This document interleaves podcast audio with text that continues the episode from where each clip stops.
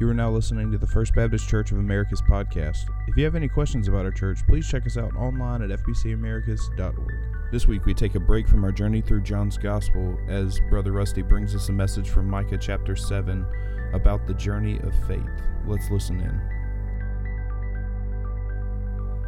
Brother Keith Judy are out of town on vacation. So we want to pray for them as they're gone. I want to thank Lisa Atkins and Deborah Hughes for helping out with the music this morning uh, with Keith and Judy gone, but uh, they'll be back next Sunday. So uh, glad you are here this morning. If you have your Bibles, open them to Micah chapter 7.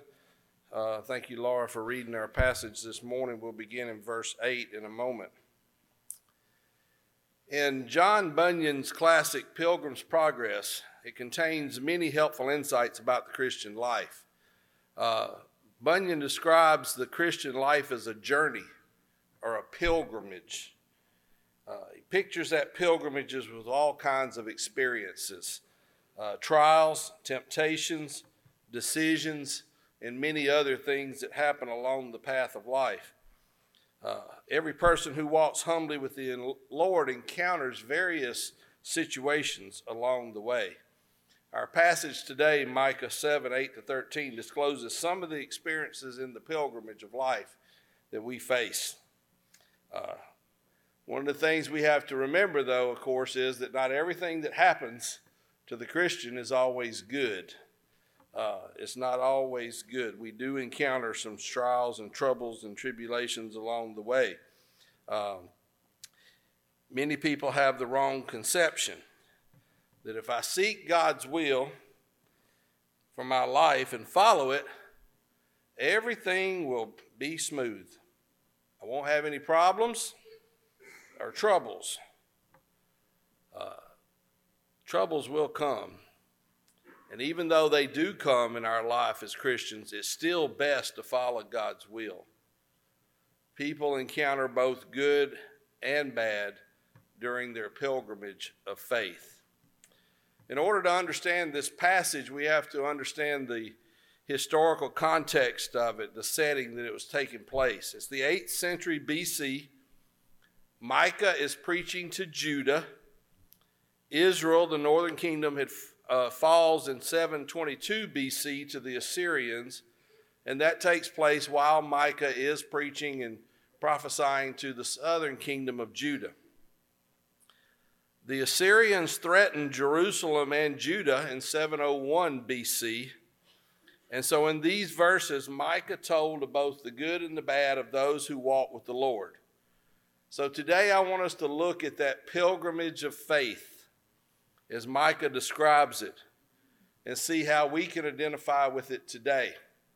Uh, and all the twists and turns that come along the pilgrimage of faith.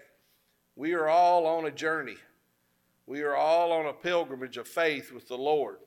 If you've prayed and accepted Christ as your Savior, then God wants you to walk with Him. The first point I want to make is this pilgrimage of faith is an imperfect one. It's not a perfect pilgrimage, it's an imperfect one. Micah admitted his sins and the sins of the people. Look at verse 8. He says in that verse, says, Do not gloat over me, my enemies, though I have fallen. Micah recognizes that I have fallen. And then in verse 9, he says, I have sinned against him, talking about God, of course. I have sinned against God. Micah recognized that he and Judah both had stumbled, that they had sinned.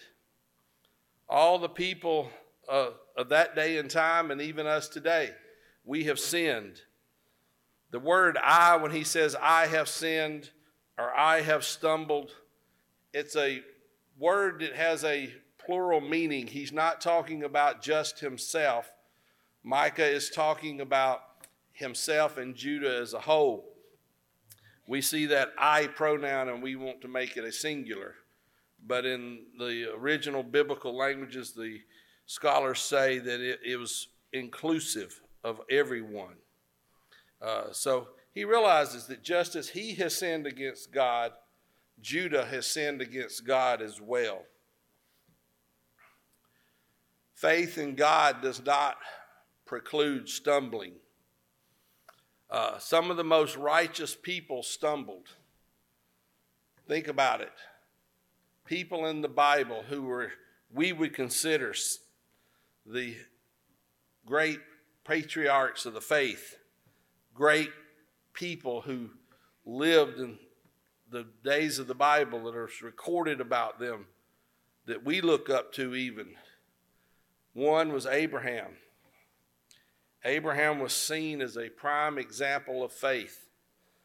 You know, he had to trust God to lead him and his family. What did God tell him?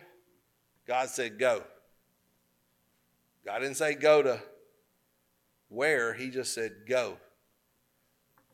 Abraham had to have faith and trust in God to lead he and his family.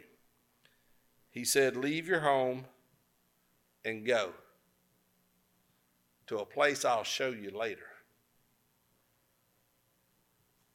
The only GPS that Abraham had was God, which, of course, is the best GPS of all. Uh, ours keep recalculating and not on a digitized road, and uh, you know, they get interesting sometimes. Uh, some years ago, we took a East Coast trip, took Casey and Brian when they were in high school, and went up through Washington, D.C., Philadelphia, New York, and took a couple of weeks and over to Niagara Falls and back. And we'd never had a GPS. They were still, I guess, a little newer or whatever. And, but Dr. Bob, who was our pastor at that time, had one. But rather than our new ones today where they just load the entire United States, you had to load different sections of the United States. And he only had Southeast because that's the only place he traveled much. So he was trying to load the Northeast as well so we could find our way through New York and Philadelphia and all those places. And in doing so, he somehow or another got the language off of it, the English language, and the only language that he could find to load was Slovakian. and so we traveled but you know, it wasn't too bad because when you'd hear it start talking, we didn't we finally understood left and right and those basic words. But when you would hear it start talking, you could look up at the screen and it would have the arrows pointing which way to go. So it was very helpful, but not as helpful as it could have been. Well, God is the greatest GPS of all. If we will listen to him and follow him, he told Abraham, Go Leave your home and go, and I'll show you where. That took a tremendous amount of faith, but Abraham did. But even along his path that God was showing him, along his path of life, later on, Abraham was led down into Egypt. And when he got down there, he told him that Sarah, his wife, was, he said, she's my sister and it caused some problems for them because he lied and he sinned. Another great person from the Bible that we remember is David. David was described as a man after God's own heart. A man seeking God's own heart. Yet we know David committed adultery with Bathsheba. And then he also arranged for her husband's death. He stumbled, he sinned. Another was Simon Peter, one of the great New Testament, one of the disciples of Jesus. Uh, he was a trusted member of that inner circle of 12 disciples. But in a time of stress and a time of just un, unknowing, Simon Peter denied the Lord three times. He sinned, he stumbled. And these are but three. We could spend the whole morning here talking about other biblical people that were seen as great that we can look up to today that stumbled, that sinned. If these righteous people stumbled and fell, we can be assured that we also have stumbled in the past and that we will stumble again in the future. So, as we travel down the road of life, we sometimes fall. But falling doesn't end our journey. God doesn't say, oops, you messed up, you're done. You know, that's it. Sorry, you had your chance. God doesn't do that.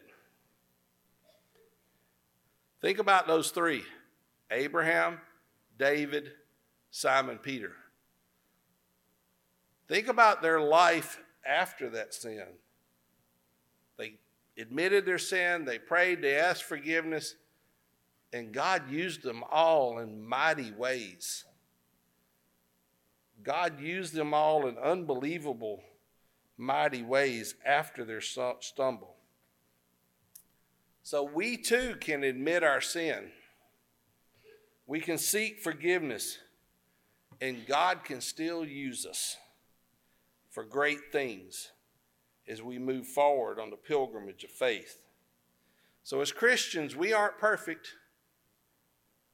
We struggle with sin and temptation every day. And at times we do fall. But we can be forgiven if we will seek God's forgiveness. So the journey of faith that we're on is not a perfect one, it's an imperfect one. We have to seek God's will. Secondly, the pilgrimage of faith is a troublesome one. It's a troublesome journey. Micah mentioned the troubles of Judah in verse 8.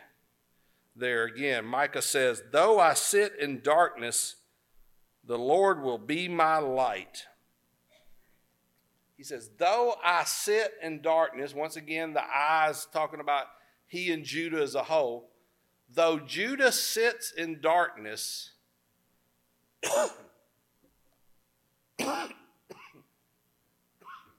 excuse me. Though Judah sits in darkness, they had troubles.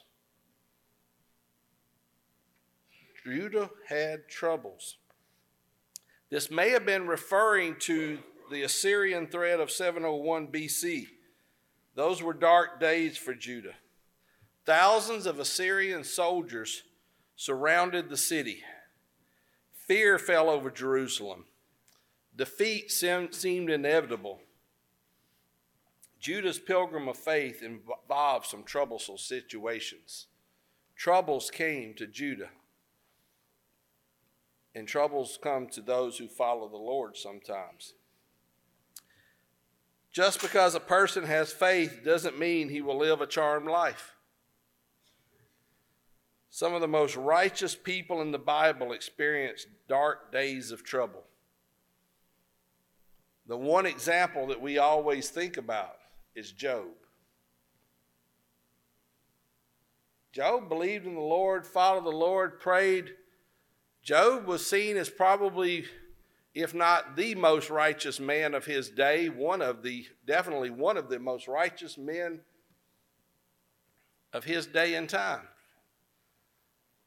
But look at all the troubles that came upon Job. The devil brought them upon him and God allowed them to happen. You know, when troubles happen to us, we want to say, God, why'd you do that to me? And God doesn't cause troubles to happen to us, He allows them sometimes to happen. And they happen for all kinds of different reasons. And once again, we could spend probably an entire sermon talking about reasons why troubles happen. But Job, a godly man. He lost his children, he lost his possessions, he lost his health. He lost basically everything that he had on this earth. Every earthly thing that you could lose, except his life itself, his health, but he didn't die.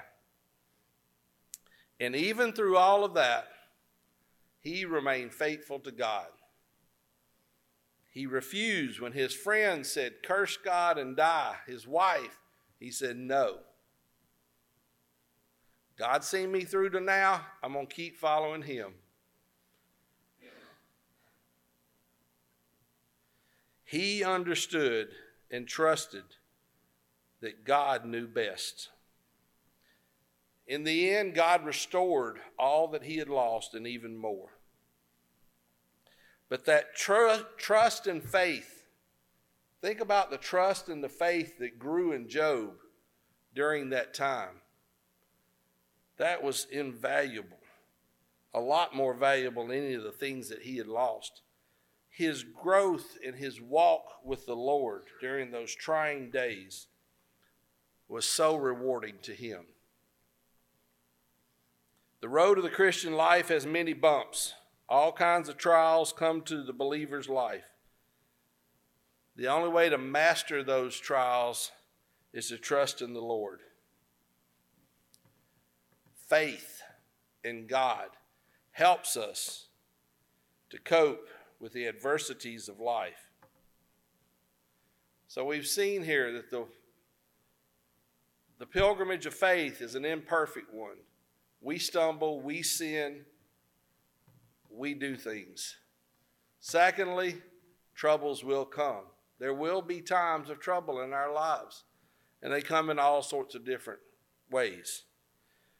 Two negative things along the walk of faith, the pilgrimage of faith. But let's look to a positive encounter. What's something positive along the pilgrimage of faith? Thirdly, the third truth today is the pilgrimage of faith is a trusting one. Micah recalled times when Judah trusted the Lord. There were times in Judah's history where there was no place to turn other than to the Lord. Listen to the expressions of trust in verse 9. He says in verse 9, Because I have sinned against him, I will bear the Lord's wrath until he pleads my case and establishes my right. Now listen, he says, He will bring me out into the light. I will see his righteousness. Judah says, He'll bring me out into the light, and I will see his righteousness. As I said, many biblical scholars believe that Micah was writing this during that time of 701 BC when the Assyrians had Jerusalem surrounded and it just looked like there was no hope. That situation that happened fits these verses well. And when there was that crisis occurred, Judah had nowhere to turn but to the Lord. And they turned to the Lord. When those times come in our life, we too, if we know the Lord, we can have faith and we can trust in Him. The pilgrimage faith is a trusting one. Life brings many situations where trust is the only logical reason. What's it mean to trust the Lord? Think about that. What does it mean to trust the Lord? It means to open your life to the Lord and to place complete confidence in Him to help you through whatever particular situation you're in. You trust in Him. You say, Lord, you're the only one. I need you.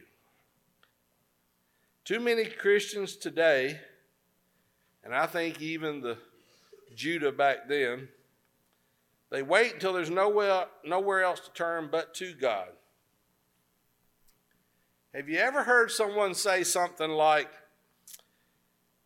I didn't know what else to do, so I prayed. Didn't know what else to do, so I prayed. Are we guilty of sometimes trying to handle th- everything by our own power before turning to the Lord? Problems, difficulties, trials, whatever come into our lives, and we think, well, I can handle this. And we try to work it all out. We try to figure it out. Uh, and when nothing works, then we finally turn to the Lord. When we should be turning to the Lord every day, seeking His will each and every day. Don't wait until everything falls apart and then turn to the Lord. Do it each and every day. If you study the Old Testament, the story of the children of Israel can be summarized very easily into some broad categories, of course. But what happens is the children of Israel in the Old Testament, they start out by serving God and following Him. They're worshiping Him, they're offering the sacrifices, they're seeking God, they're trusting, they're placing their faith in Him. Then slowly, they turn to the ways of the world and the pagan gods around them. And they start worshiping these pagan gods and doing other things, turning their back on God. God then allows them to be taken into captivity by various foreign powers and governments and what have you. Once they're in captivity and they're under persecution of this people who who are holding them captive, then they call out to God and they pray, Forgive me. Forgive us. God hears their prayers. They turn their faith back to Him he allows them to be freed, He frees them somehow, and they go back to worshiping Him. And then the cycle starts all over again. After a time, they slowly turn to the pagan gods. They turn their back on God. They end up in captivity again. They're persecuted in captivity. They pray to God. He frees them. He forgives them. And it starts again. It's a cycle that goes on and on throughout the Old Testament. Let's strive to seek God's path along the pilgrimage of life each day. In the good days and in the difficult days, we have to have faith. And faith doesn't need to be something that we only use in the crises. I've used this illustration before, but it fits so well. Too often we use God like a fire extinguisher. When the crisis and the terrible situations and the problems come, we grab our fire extinguisher, we grab God, and we say, Help us. And we use God to help us. And then once the situation is calmed down and the threat is over, then today you just throw your fire extinguisher away and get a new one. But uh, if you have the little home ones. But the ones that we have around the building here, if we had a situation and actually had to discharge one, then you can recharge them. And so we start coming to church more often and we start praying more often. We start reading our Bible and we recharge our fire extinguisher. We recharge our walk with the Lord. And once it's charged back up and good, then we place it back on the wall. And after a short while, or after a time, maybe not a short while, maybe a long time, but somewhere along the line, oftentimes people forget it's there. And they drift away until there's another crisis. Well, why not each and every day? Keep us fully charged. You know? Let's keep working for the Lord and seeking His will. Have faith. Walk that pilgrimage of faith every day as we seek Him. The fourth truth is that the pilgrim of faith is a hopeful one. Micah spoke of Jerusalem's doom and its future hope. In verse 10, he talks about how the foes are rejoicing over the fact that they have fallen. He says, Then my enemies will see and will be covered with shame. She who said to me, Where is the Lord your God? My eyes will see her downfall. Even now she will be trampled underfoot like mire in the streets. The people were saying, Where's your God now? You know? Thought you believed in God, kind of like Micah's friends. I mean, not Micah, excuse me, Job's friends. They were laughing at him. Said, Where's the Lord your God? Micah says, Though for a moment we've fallen, he predicts their restoration. He says, on down in verse 11, the day for building your walls will come, the day for extending your boundaries. In that day, people will come to you from Assyria and the cities of Egypt, even from Egypt to the Euphrates, and from the sea to sea, and from mountain to mountain. He says, You're going to rebuild. It's going to be okay. Uh, I heard a preacher one time that was preaching on doom and gloom in the Christian's life and what have you, and these terrible things that are happening in the world today, and how, you know, it's harder and harder to live the Christian life and all that. But he said, I want to tell you a secret. He said, I've read the end of the book. We win.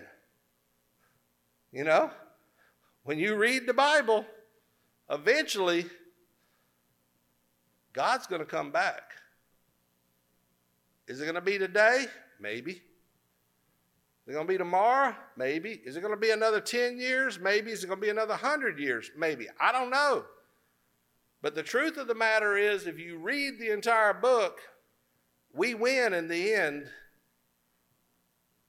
When the second coming happens, Christians come out on top. We win. The hope of God's people cannot be destroyed by circumstances. We need to walk a pilgrimage of faith that's hopeful to understand that truth. God's people will always have a better day. And yes, sometimes that better day for the Christian on this earth comes when they die. You know, we think death is so horrible, and it is in a lot of ways. But sometimes the person has been in such agony, such struggle, such pain, so much in their life that death is really a victory. Now, those sudden, unexplained deaths of young people, I don't know. I'm not talking about that. But sometimes, for the believer, and really for all believers ultimately, but sometimes the trials and the troubles and the situations that are happening on this earth, God's final victory for that person is to take them on to heaven to be with Him. God has prepared an, a glorious eternity for His people. So, my question today to each of us is where are you on life's pilgrimage with God? Have you accepted Christ? Are you walking with Him? Maybe you're here today and you say, I don't know what you're talking about. I don't walk with God. I don't understand. I've never accepted Christ. Well, that's true. You are not on a pilgrimage of faith if you've never accepted Christ. Why not do that today? Maybe you're thinking, I've been a Christian many years. I was saved when I was a child 30, 40, 50, 60, 80, whatever years ago. I've been on a pilgrimage with the Lord for a long time. Well, are you following His plan for your life? Are you seeking His will for your life daily? So let's all strive today to follow the path that God's laid for us. What path does He want for you? Where does He want you on His path? Let's pray together. Father, thank you that you are with us. No matter what we face, no matter how we fail, we can follow you. We can seek you. You forgive us and you lead us. Father, speak to our hearts now as we sing. Just pray that you would guide your people to make the decisions you would have them to make. In Christ's name, amen. Thank you for listening, and if you would like to know more about how you can start your own journey of faith, we would love to help you out with that. You can find our contact information on our website at fbcamericus.org. And tune in next week as we continue our journey through John's Gospel.